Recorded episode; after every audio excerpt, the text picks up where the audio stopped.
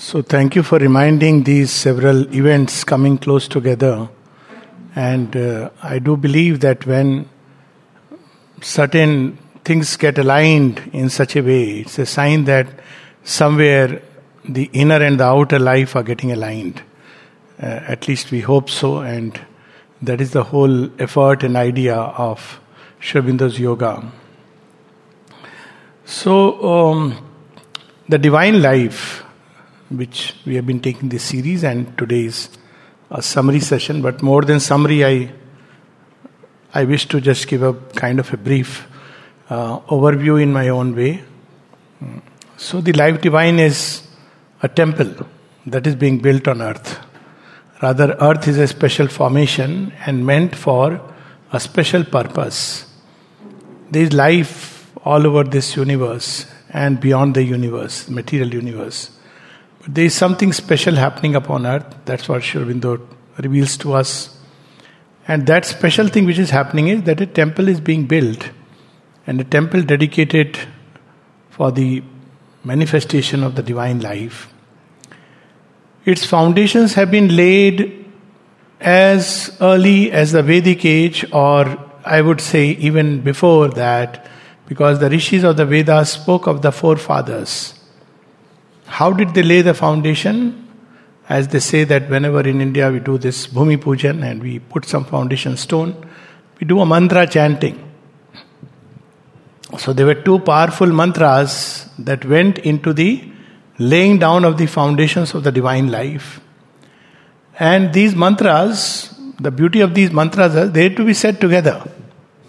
If you say one without the other, then you miss the power of the mantra.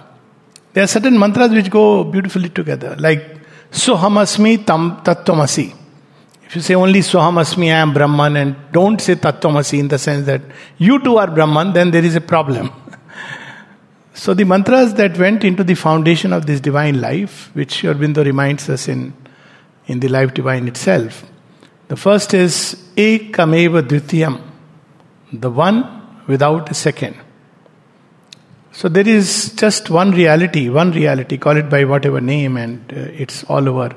It stands to logic, common sense, appeals to reason, whichever way we want to put it, because there has to be one source of creation, and that source have to be everywhere and in everything.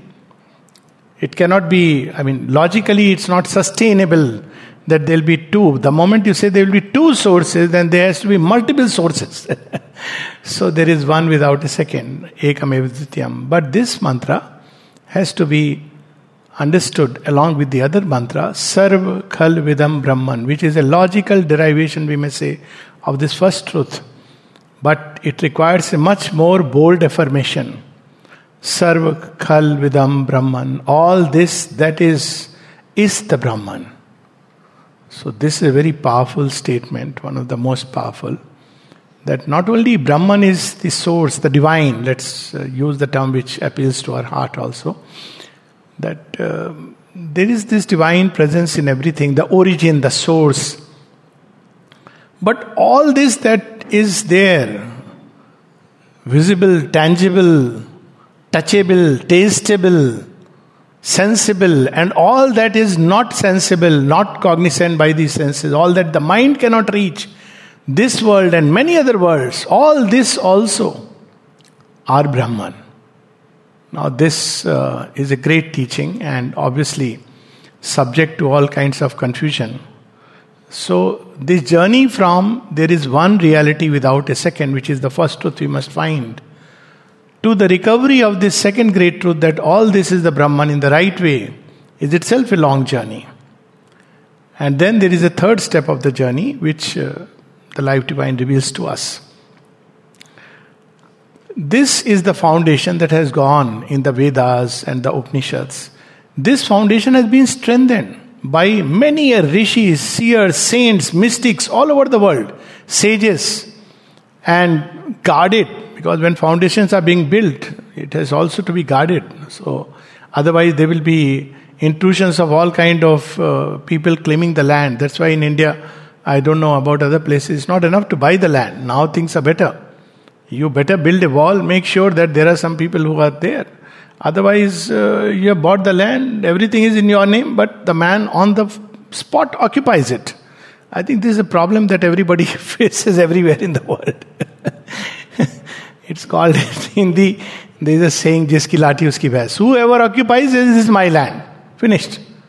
Nothing else applies. So this is a dangerous situation. So it has been guarded. This great truth, when it is nascent, like a child in the womb, it needs to be protected. So it is it was it has been guarded by many uh, hero warriors. So when we talk about saints, saints, saints, we become too saintly and goody goody people. But there is also the need of the hero warriors, and the mother speaks, Sri speaks about the Brahma Tej and the Kshatra Tej together are needed for the divine life. At one place, he puts it this way that it's true that man is a camel man in the beginning. Camel man is somebody who has to bear the burden. Camel, you know, poor fellow, he goes thirsty. He has been equipped like this. And he carries, and when they show in desert, the camel is going, there's very nice music they show. I don't know where the music comes from. because, but nevertheless, they show it very nicely, the camel going. So, camel man, when man is like a camel, he has to just bear the burden of this world. But Sri Aurobindo reminds us that this is only a transitional stage of man. This is not the beginning or the end, and to build a philosophy of life based on this, that poor man, poor fellow, he is uh, bearing the burden of the camel. No, he becomes ready through that camel man stage into a lion man. He must at some point throw off this weight when he has done his practice in endurance and he must become the lion man, the warrior soul. And there is a great significance in this yoga of the warrior soul. And it's only when one has passed through this stage of the lion man, the warrior soul, that one is ready for becoming the child soul, who is full of wonder and delight. Then it applies that uh, who is God? Is an eternal child playing in the eternal garden. But this middle stage through which we see humanity passing through, it is still to emerge from it. And we'll be ill advised to ignore it because this foundation, this is a very strong foundation, but there are ways and means as the building is constructed, one has to build a scaffolding around it so that this can develop in a safe way. Such scaffoldings have been built from time to time because this project of the divine life, which means to discover the divine and express Him in, in life, has been taken up by various uh, mystics from time to time. Even there have been efforts to form the spiritualized society. Sri Aurobindo speaks of the Sikh Panth as the last effort to form a spiritualized society. So there have been efforts which have been, as long as they were guarded, they were safe. So how they used to guard? They used to guard it by creating special places upon earth.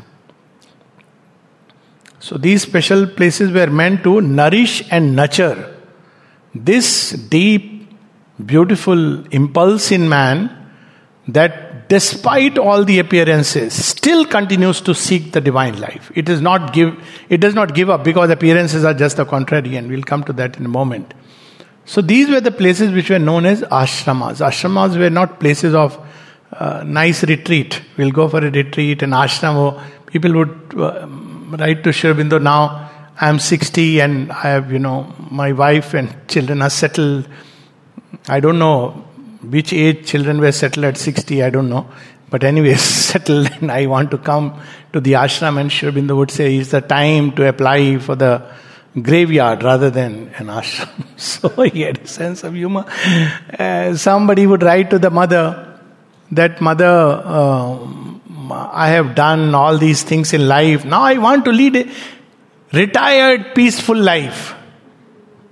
Because this is the idea. When you come to ashram, you, you live in peace. So, so the mother said, Tell him if he comes here, whatever little peace he's having. so, peace, yes, what we call as peace is a dead man's peace our idea, the bourgeois ideal of sitting comfortably in a chair, reading one newspaper after another while somebody in the kitchen is cooking and providing. And that's how we want a utopia to be built. Our idea of utopia is also that. That, you know, we will go to a beach, seashore, nice house where everything is provided. This is how we conceive because that's our uh, littleness, that we want that kind of thing. But God puts us to labor. So she said, she used to say, that okay if he's looking for a peaceful retired life he, he, should go to place x. I'm not going to speak about what place x is. People can find where he can sit and meditate nicely and quietly. But if he wants to labor shram comes from that word. Sri Aurobindo says i have to use this word for want of better term. Shram labor. That's how even in ancient india ashrams meant this. Shram labor. But labor of a different kind as I think yesterday I was sharing this that Arjav, the British uh, who came here and he started writing beautiful poetry, British mathematician, and when uh, he was asked by uh, someone, "What are you doing here?" Uh, he said, uh, "You won't understand what we are doing here." Still try to explain. Maybe you are doing some strange project. You are making uh, beyond Chandrayaan and Mangalyaan some Suryayaan. So he said, "Yes, exactly." We are making a Suryayaan. Oh, really so? So, how are you making it? He said, We are trying to conquer our ego. So that man looked askance and looked here. Okay, I understand. One more great mathematician lost to the mainstream of collective human effort. So there is this two levels of effort which is going on in human life deep within us, this divine life, whose foundations have been laid, and its script is there in the cave of man's heart. And that's why, because the script is there in man's heart, we dare the impossible. We refuse to die. We rise from the pyre and we wake up from the grave. And we continue to do what the practical wisdom, if at all it's called, but that's called wisdom of the world, says it is impossible. Because to this, deep within our heart, there is nothing impossible. What the divine has sanctioned is something which is meant to be. So, this is how this little being no bigger than the thumb of man, Sri Aurobindo has spoken of it so much as the psychic being, Angushta Matra Purusha, Antaha Sharire Jyotirmayohi Shubhradaya, various ways it has been described. This refuses to give up, and therefore it comes through the cycle of re- it has thrown itself into the cycles of rebirth. It has accepted death as the price to be paid for the immortal life. It knows that it, it's not a one lifetime project. It must pass through the jaws of death, and every time it emerges, it's victorious. Even in normal life, we know that. Every time a difficulty or a challenge comes, when we enter into that zone, turbulent zone, it's like this the end of things. And when we come out, we are stronger and wiser. This was the lesson that life teaches us. Because this is an urge, as Aurobindo says in the very first chapter of the Life Divine, that nothing can destroy. It's the immortal urge in us it keeps us ever restless. And it is this which is also the source of peace. It's so wonderful that this is given to man. And if when people ask often, Where is the life divine? Show me, show me. You can see it. Where? You can see it in every heart that is refusing to give up. It is refusing to concede to the darkness all around. It continues to hope and aspire and faith and will to be. This is where the divine life is being formed. When mother was asked that, Mother, tell us uh, how, how will this uh, divine life be formed and given to man? Mother says, Don't you know it? Haven't you read what Aurobindo has written in the secret of the Vedas? That's how she says. Now disciples are wondering where is it because when we read, we are all busy with the mantras and the rishi who gave it and their technical meaning. And then she says, Hasn't he said that in the secret of the Vedas that it's to be formed by tapas? It's very interesting. She uses the word tapas. With tapas we hear tapasya. With tapasya, we understand a set of clothes. Some color, maybe white or orange or blue or green, I don't know, some color clothes we have to wear. Tapasya. we have to go on one meal a day. We have to outwardly leave things. And then it is tapasya. It has nothing to do with tapasya because how much ever we may leave the world outwardly, inwardly it continues because there is a 24 7 channel going on. You know, when we enter the ashram, we are told, switch off the mobile. Yeah, one does it. One should do it because it shouldn't disturb others. But there is a mobile. you can't switch it off. it's continuing to scan all the WhatsApp messages that you saw now is the time when you are sitting alone to meditate that these messages will come back. There is another mobile which is switched off, or at least put in airplane mode. I love this word. I love it better than the silent mode. Airplane mode means now the mind has to fly. So, no more dis- distractions of the low nature. Personally, I frankly, because one day I heard this little thing, a person was arguing at the gate, but I put it on airplane mode. No, no, no, you have to switch it off. And I got a great insight. I said, oh. so, airplane mode, when the mind rises through an ascension, through sacrifice. This is what Aurobindo says that this ascent to the divine life is the work of works, the sole acceptable sacrifice. And it is this for which we are made. And if not this, if we don't engage in this, then we are nothing better than a worm which has somehow formed in a little bit of speck of mud and water amidst the appalling immensities of the universe. So, depending on which way we look at it, man occupies a special place because he is the nisus, the center point of a great transition. Or he is insignificant, probably irrelevant, because he has chosen not to engage with that tapas. So, what really is this tapas? Sri Aurobindo use this word. And he says tapasya is the energy of, concentrated energy of spiritual endeavor. And the mother uses the word, it's there in the synthesis also. Two things which are necessary for the divine life faith and will. So, what does it mean? Do I have to will? I must have divine life. It means the will should be such that hundred thousand obstacles and seeming impossibilities don't dim it. That should be the will. As she says, if you fall a thousand times, you should be willing to rise thousand and one times. Because such is the will, it refuses to give up. It is constantly pressing and pressing. Yes, it will happen. In the beginning, that's how we grow strong when we face challenges. There is no life actually without challenges. They'll come. They're part, part of the play. So when we ask, for instance, people associate Krishna with, you know, playing the flute and all the gopis going there, gopi and gop, and they're having a nice dance by the side of Yamuna with the little moon shining over full moon. It's such an idyllic thing, no? And everybody loves that part of Krishna. There are temples dedicated to that Krishna. But if you dance too much and listen to the call of the flute, he may well say, Okay, I pick you up. Many are called, few are chosen. so, called is all everybody goes, but chosen, chosen is Arjun. What does he do to Arjun? He says, Come with me. The story doesn't end with the flute playing and all those dancing. And Arjun says, Take me wherever, I'm ready to go through the leading. And he takes him right in the middle of a tremendous battle. What does Arjun choose?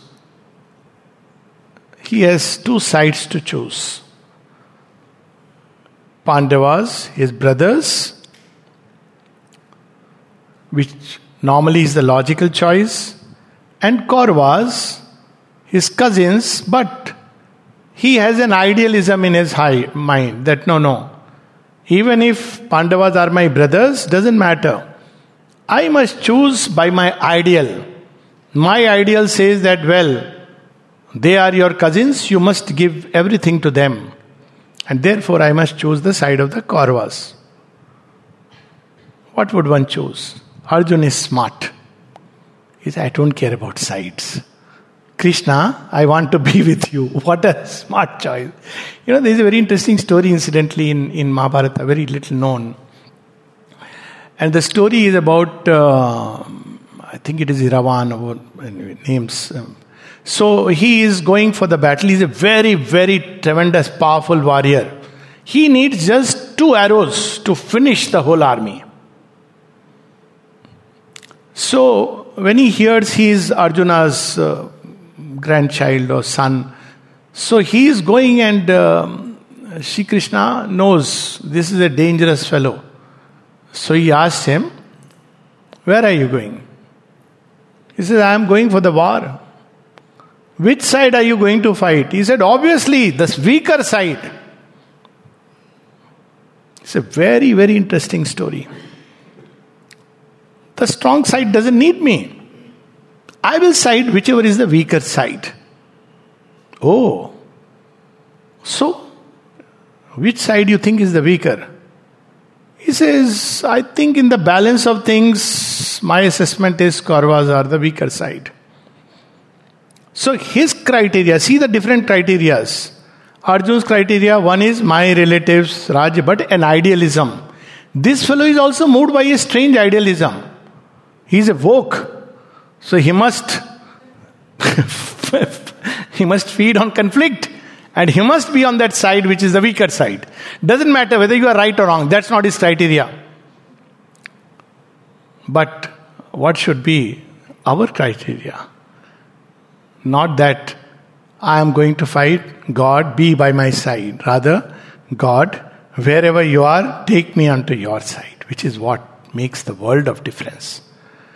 One relation with the divine is I do my life, you be with me. Other is which way you want to take me, take me along with you. And that's what is the difference between Arjun and the rest. So this is how, this is the, the kind of faith, tapasya of faith. What is that tapasya of faith? Which refuses to bow down before appearances. Because if we look at appearances of life, then we will wonder where is the divine life being formed. There are people who immediately get uh, distraught and they start becoming very pessimistic, cynic. This disease called cynicism. Now it's rare because, but at one point post Second World War, this disease had gripped humanity. Cynicism, postmodernism. Anyways, uh, let me not get into all those things. But cynicism, pessimism, which Mother says it's a tale of the devil. Why do we get pessimistic? Because we see the appearances and we don't see the divine life. So, where is hope? Hope is when we go within and contact the divine presence within us. Then we are full of hope. The sign. Now, how does that happen? That is where tapasya, will, and faith are required. A faith which, regardless of whatever may happen, it knows something within us sees and knows that ultimately the divine will will be fulfilled. And I must be full of faith. Faith in whom? Faith in the divine. Faith in the ultimate triumph of truth. Triumph of truth is not about my understanding of truth. This is how we understand.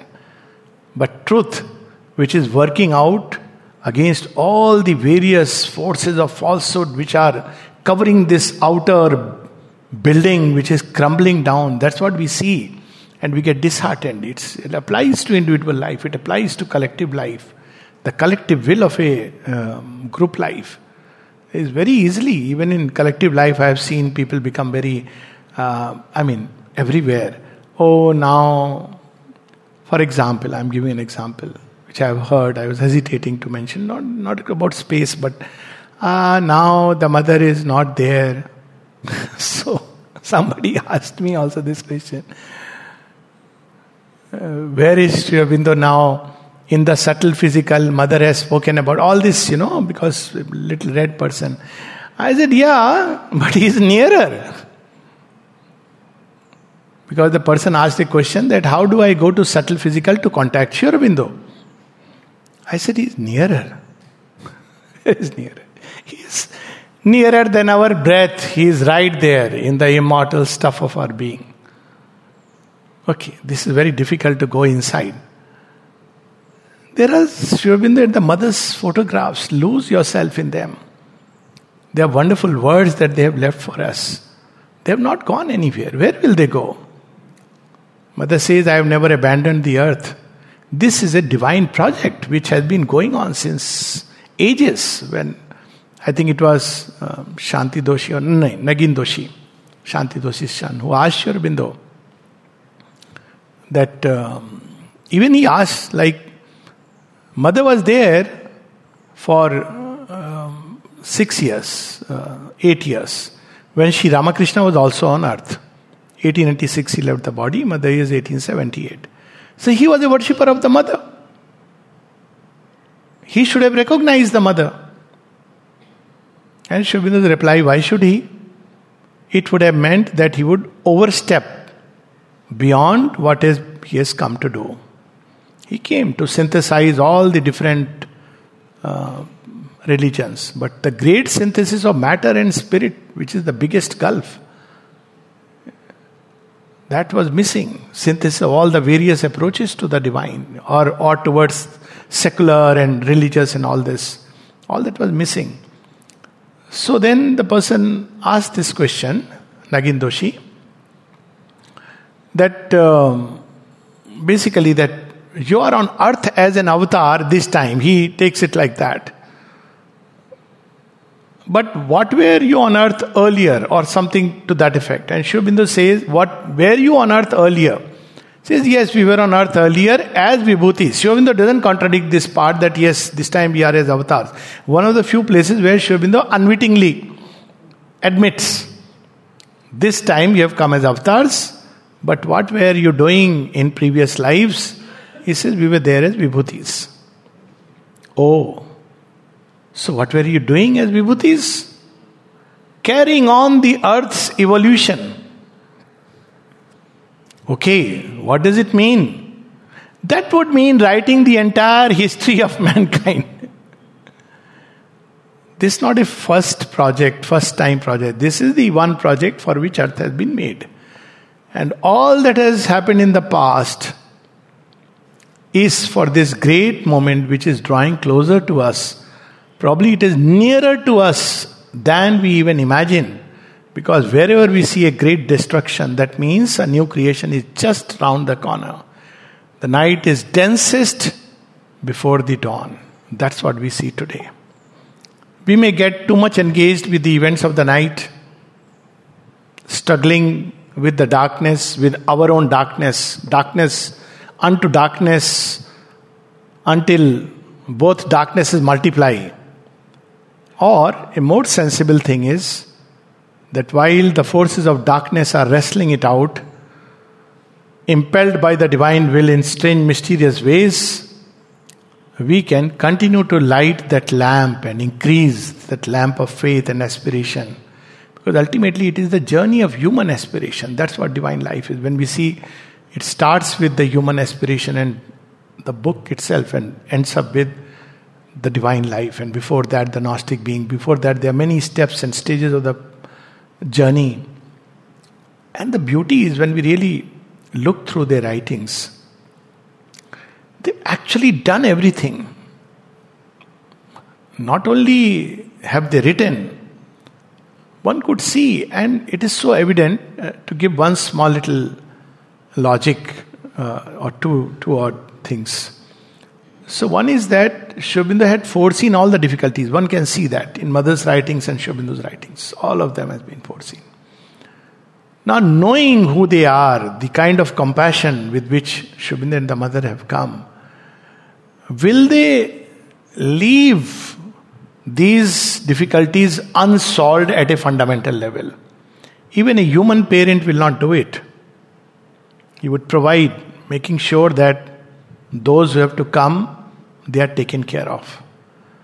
So they have, at a fundamental level, solved the problem. When Krishna takes Arjun to the battlefield, he has won the war.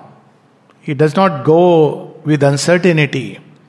He shows that, well, the war is over.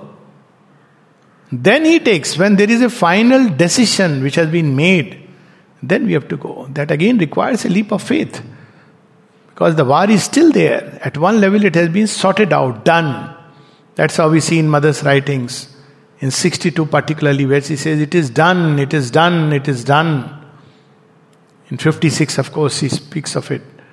But at another level, it must unfold. So there is a done is about the decision of the Supreme which has manifested. And the entire rest of it is an unfolding. It takes time to unfold, which is understandable because it's something new and and in that unfolding, we all have a role to play. That's why they withdraw into our hearts. I don't like to say Sri Aurobindo withdrew from earth and uh, withdrew there because sometimes people ask, where have they gone? So I say, into our hearts, which is there. Actually, all avatars do it. Incidentally, it's not just uh, Mother and Sri They become permanent part of the earth nature, and this hint Sri gives in essays on the Gita. That they, the avatar then takes his seat in the heart of man where where he is anyway seated as the immanent divine. But now he takes this stamp this form this name through which he begins to tweak us and change us from within. It is so interesting when we go through this journey that how really the mother and Sri Aurobindo help us guide us through the journey through the most unexpected things. How they build divine life from transient mortal things it's so wonderful. So we are all on a wonderful journey. While on one side, and we see that when did they come? They came when on one side mankind had adva- was advancing, uh, breaking great technological barriers. Last century was really breakthrough atoms and the space age. Both ages began, and along with it, conquest of outer space, conquest of outer things, so much so that today we have now replicas of intelligence, which is artificial intelligence. Uh, but this century, therefore, as Sri Aurobindo points out in the Life Divine, what is the crisis we are really facing? He said 100 years back, more than 100, it is an evolutionary crisis. Meaning, thereby, while the outer life of man, the technology, all this is advanced so much, but his inner life is still a, like a pygmy. We are still to catch up with the Vedic rishis who had arrived at what profound truths. We are still to catch up with them. And it is this inner life which has to be nourished. And that's why we see the watershed moment in 1960 and then subsequently in more uh, recent years, that man's eyes are turning within. And therefore, a new age of mankind has become the sub, begun the subjective age of mankind. And many signs and markers, it's a very detailed subject, and we have talked about it sometime. And that is why man's spiritual hunger has increased. And that is why cults and sects are proliferating. And that is why religions are going dry. People are leaving traditional, conventional religions which have trapped human soul within frameworks of beliefs. For a long time, that was necessary, but now man wants to be free even from these frameworks. These were frameworks necessary at some point of time. If you do this, this will happen. If you do that, that will happen. Every Saturday, if you please this God uh, with a diya, then Shani, Shani Devta will be happy with you. And now Shani Devta is super active huh? because he is the god of justice. So all the past is being dug out. And in every religion, if you sit like this, if you choose these five times to pray to God in a certain posture, He'll be super happy. Now all this is breaking down. People are leaving these, and it's a natural process, it's an automatic process which is going to increase. And maybe by 30, 19, I mean 20, mm, 21, 30, uh, 21 28 it's mark a big change in the shift um, 2028 our entire way of uh, because it's this seed within seed of divine life is pressing on every side. It is wanting to burst forth. Like Hiranyakashipu and you know out of the pillar uh, Narsingh avatar he burst forth from the pillar so it is pressing upon man from within this truth because the supermind is as much inside. And because it is pressing upon man, there is so much chaos that we see today. Because none of these standard formats are applying. our ideas of society, our ideas of school. See, people often say parents have this constant grouse. बच्चे बात नहीं सुनते हैं our children don't listen to us they are still very decent. Huh? After some time, they are going to say, You are not worthy of being listened to. because this is how it's pressing from inside. Intuitively, we are becoming aware of a truth greater than all these frames in which it was encapsulated.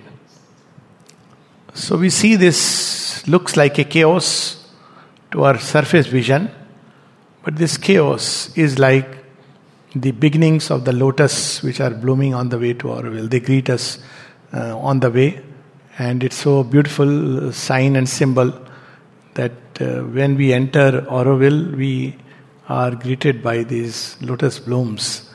And when we leave Auroville, also, we have to say bye bye to them. And they are so beautifully reminding us that look, if out of mud, all our earth starts from mud and climbs to the sky, and love that was once an animal wants, then a sweet madness in the heart, then an ardent comradeship in the mind, then it becomes a lonely soul seeks for the alone.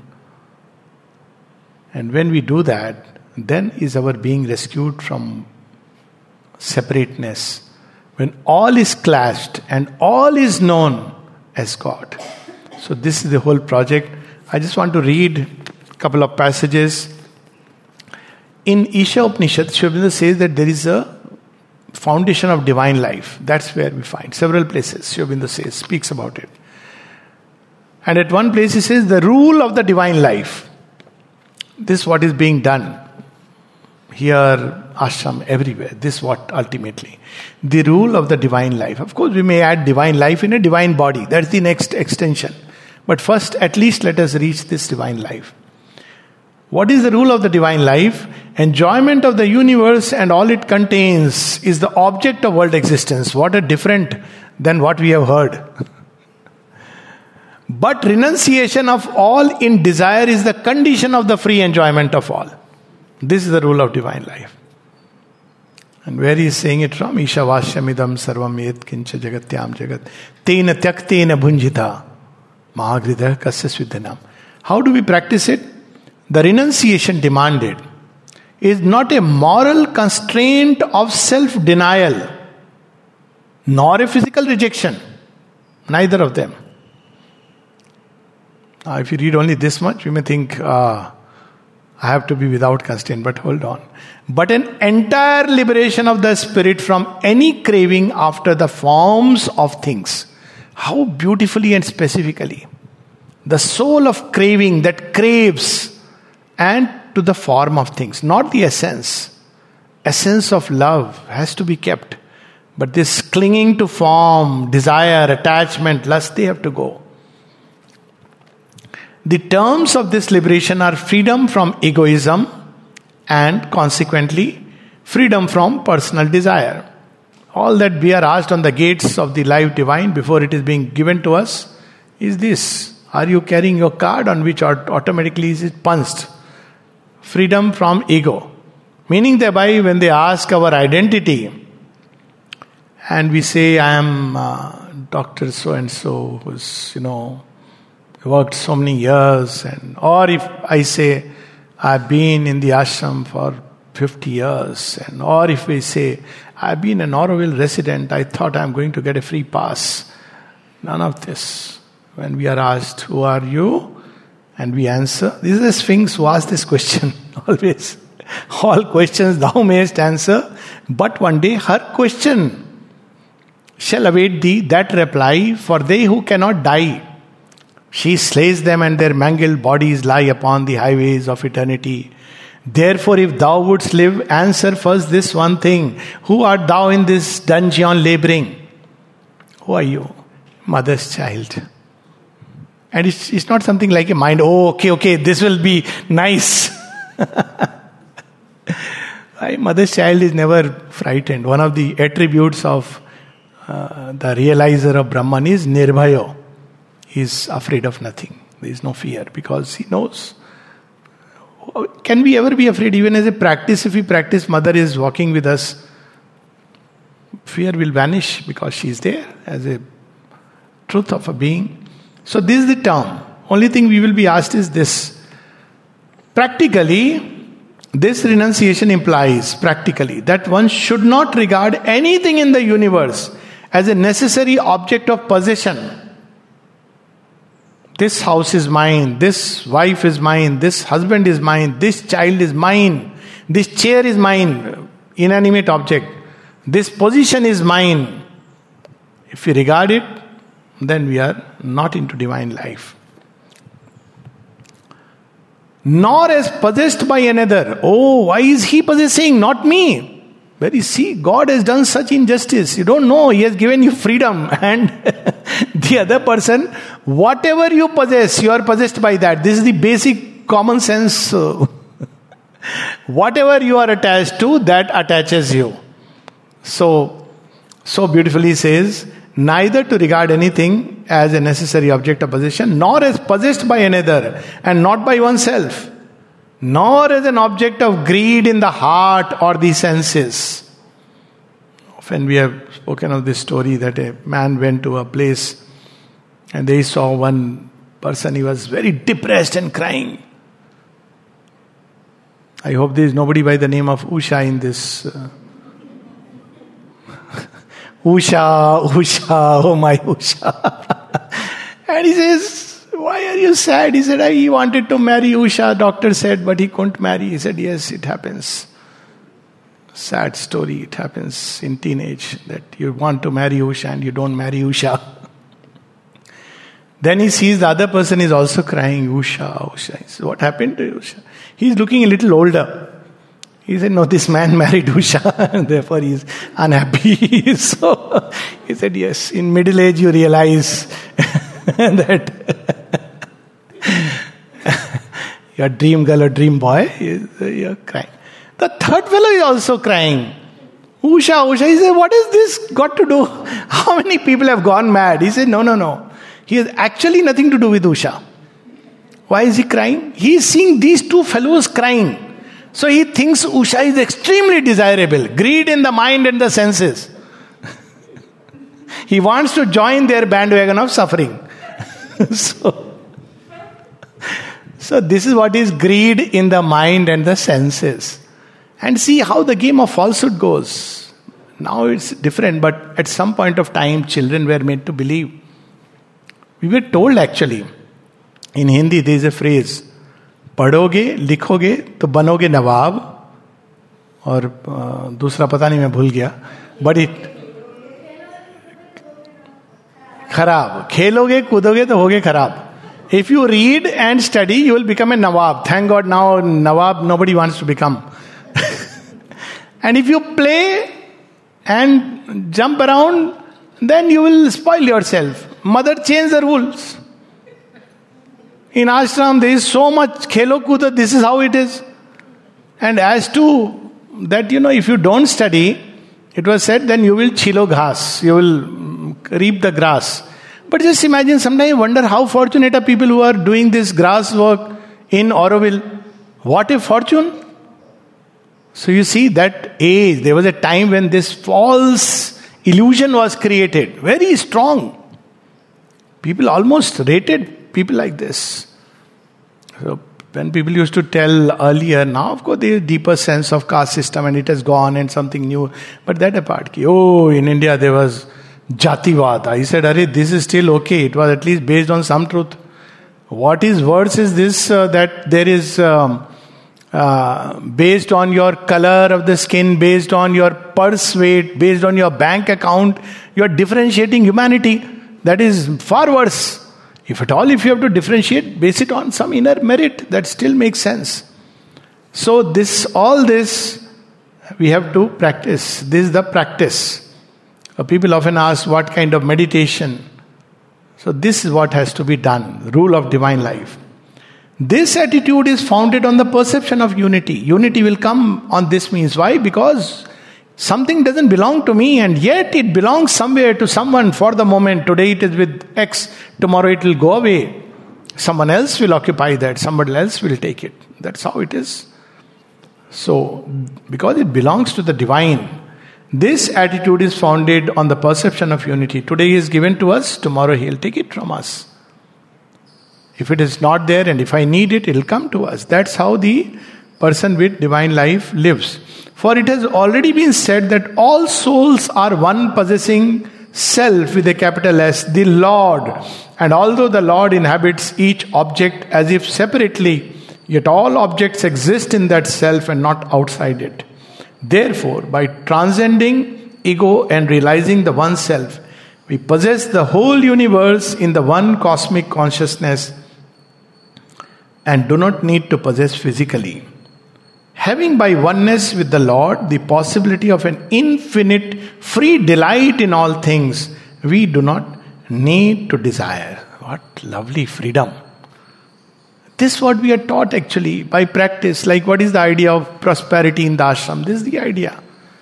That look here, I mean, what you need will be given by the mother. This can be practiced in any outer life also. I mean, people who draw a pay, pay packet, they can live with this idea that I'm getting what the mother wants me to give and I have to use it the way the divine would want me to.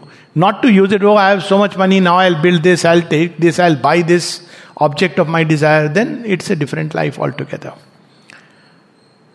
And then someone asked Sri Aurobindo that, you know, all this is fine what you are saying, but sir, look at the appearances. I hope you are aware. There is so much pain, suffering, evil. So, in answer, Sri Aurobindo says, to answer you in a detailed way, I have to write a long chapter of the life divine, which is where he has given the long answer. But here he gives the shorter answer. This world has a double aspect.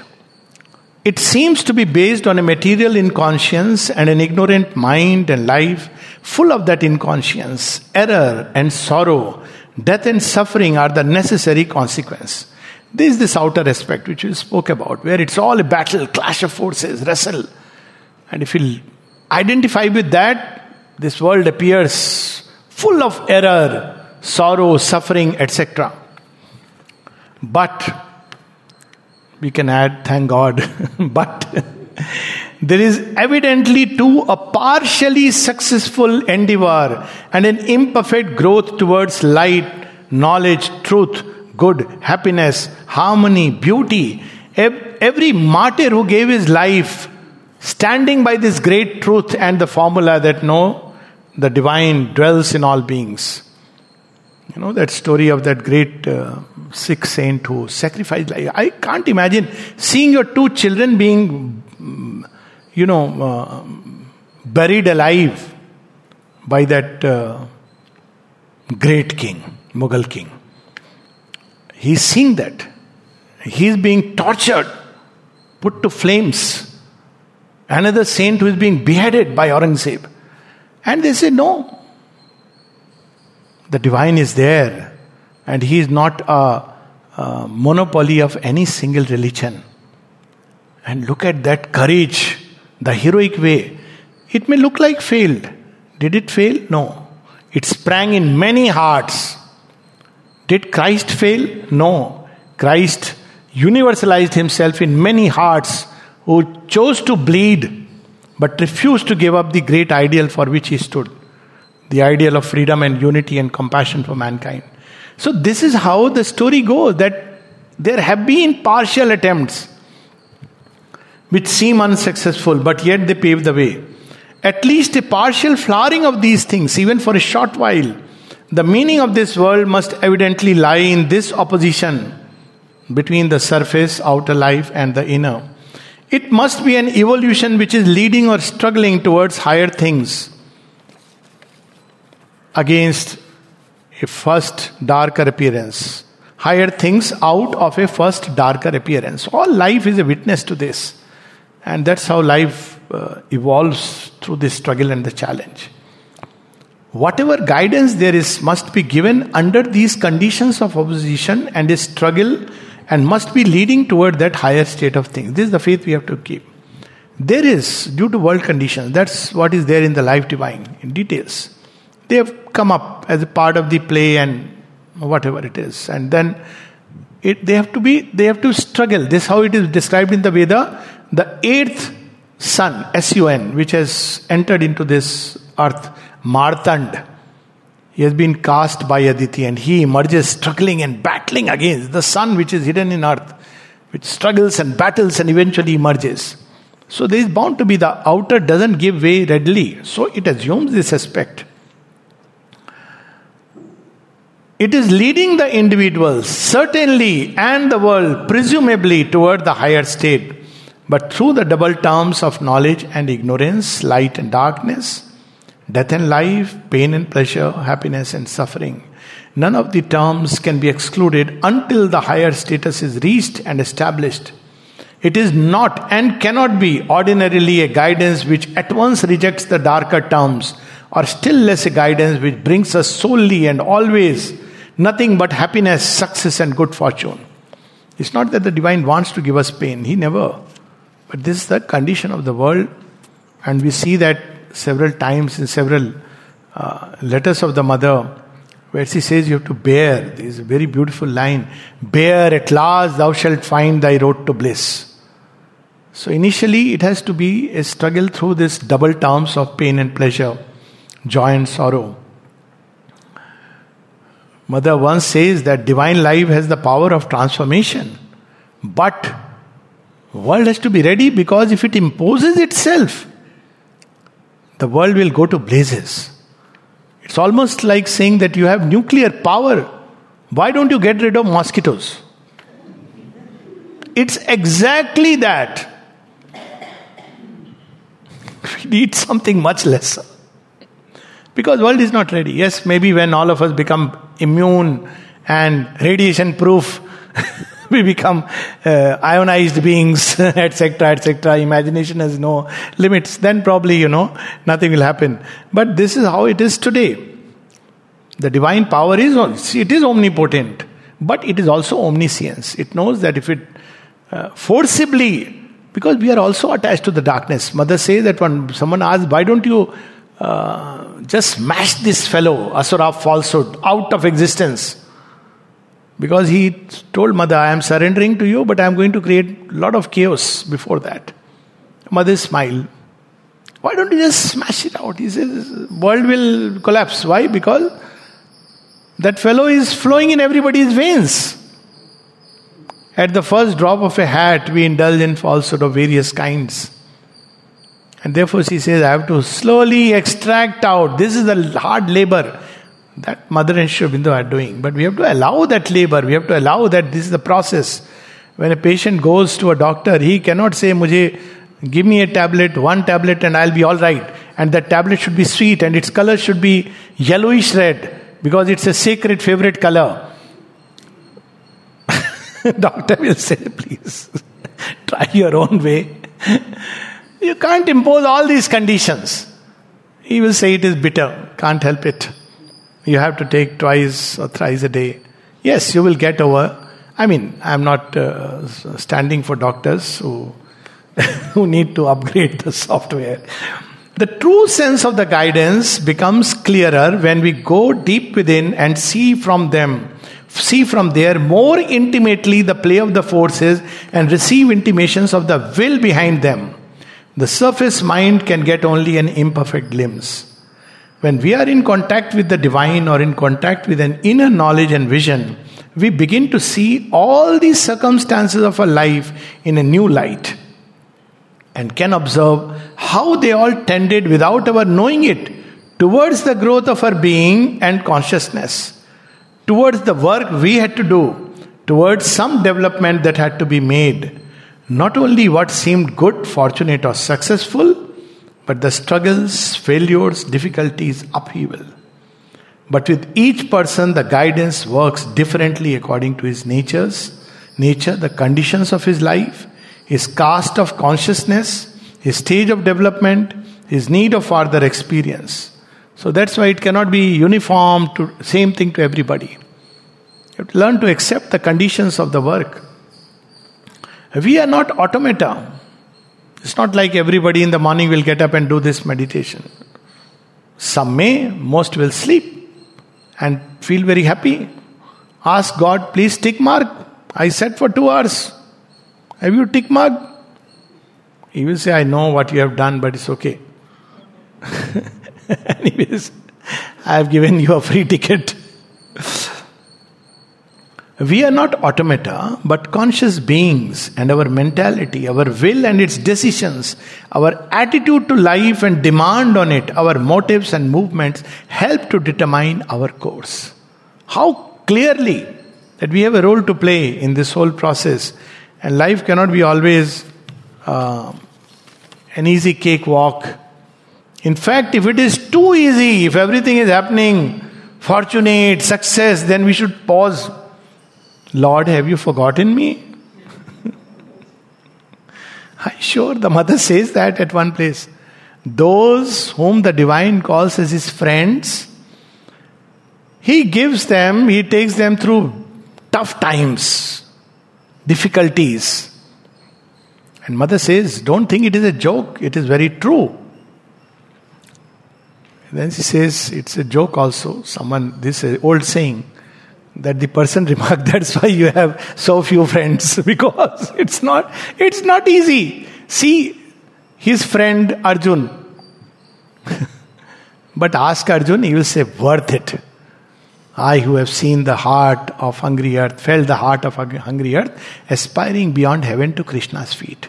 For this one moment lived the ages past. The world now throbs fulfilled in my heart so, this is the journey in which all these are events and circumstances, not the destination. And then he says, when we are in close contact with the divine, okay, before that, just one, then we can stop.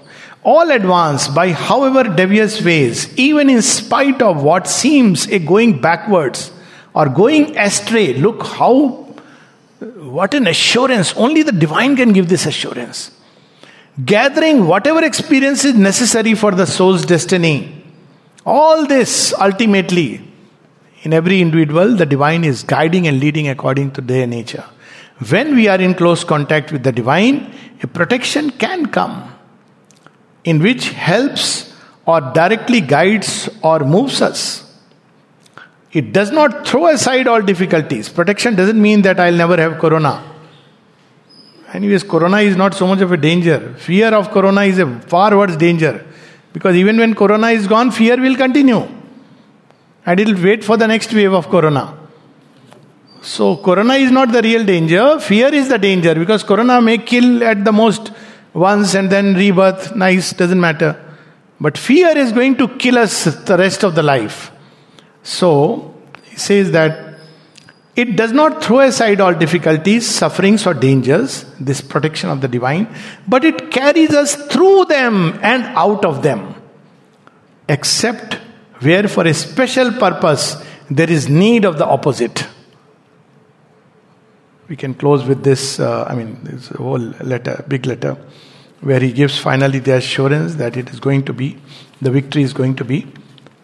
But beautiful lines from the mother chapter 3 whenever in distress it's like people have this they read in traditional uh, indian this thing. They read ram raksha kavach and hanuman chalisa. Our thing is the mother chapter 3 and so clearly to walk through life very clear. No shortcuts no bypass. No spiritual bypass no spiritual shortcuts. So there is, he says, he says, to walk through life. Armored against all fear, peril, and disaster. They'll be there on the side, sometimes confronting us all around. Only two things are needed. Sir, tell us those things. My credit card, okay, I have it my phone with all the contacts of the big politicians and the uh, police and the lawyers and the priest and the doctors. People think if they have on their phone the doctors, um, the police, doctors are last in the category. Uh, police, liars, um, politicians, uh, and the priest and doctors. They are safe. But We know a story of Aranyakashyap. It doesn't ensure safety. What ensures safety is the great name. Hari, Hari, Hari. That's how Aurobindo says that when hell, winding through hell, turns the heavenly path, and what helps us? A prayer upon our lips and the great name. Here she says, he says only two things are needed. Two that always go together. The grace of the Divine Mother. That's one. Nothing can happen without that. Whatever may be the appearances, never to close oneself to the grace by complaining why did you do this to me? How will she explain that, my child, this is the passage through which I'll take you to the light? So, grace of the Divine Mother, and on your side, an inner state. It's not something which is to be shown outside. An inner state made up of faith, sincerity, and surrender to walk through life armored against all fear, peril, and disaster. Only two things are needed, two that go always together the grace of the Divine Mother, and on your side, an inner state made up of faith, sincerity, and surrender. So, the Divine Life Project has reached this point where it's going to culminate in the crown of the divine life. But what we need to do, all of us who are engaged in this, is to continue this faith, sincerity of aspiration, not mixing it with other things. Faith that doesn't uh, give up whatever be the appearances, and above all, surrender, surrender, surrender. Thank you.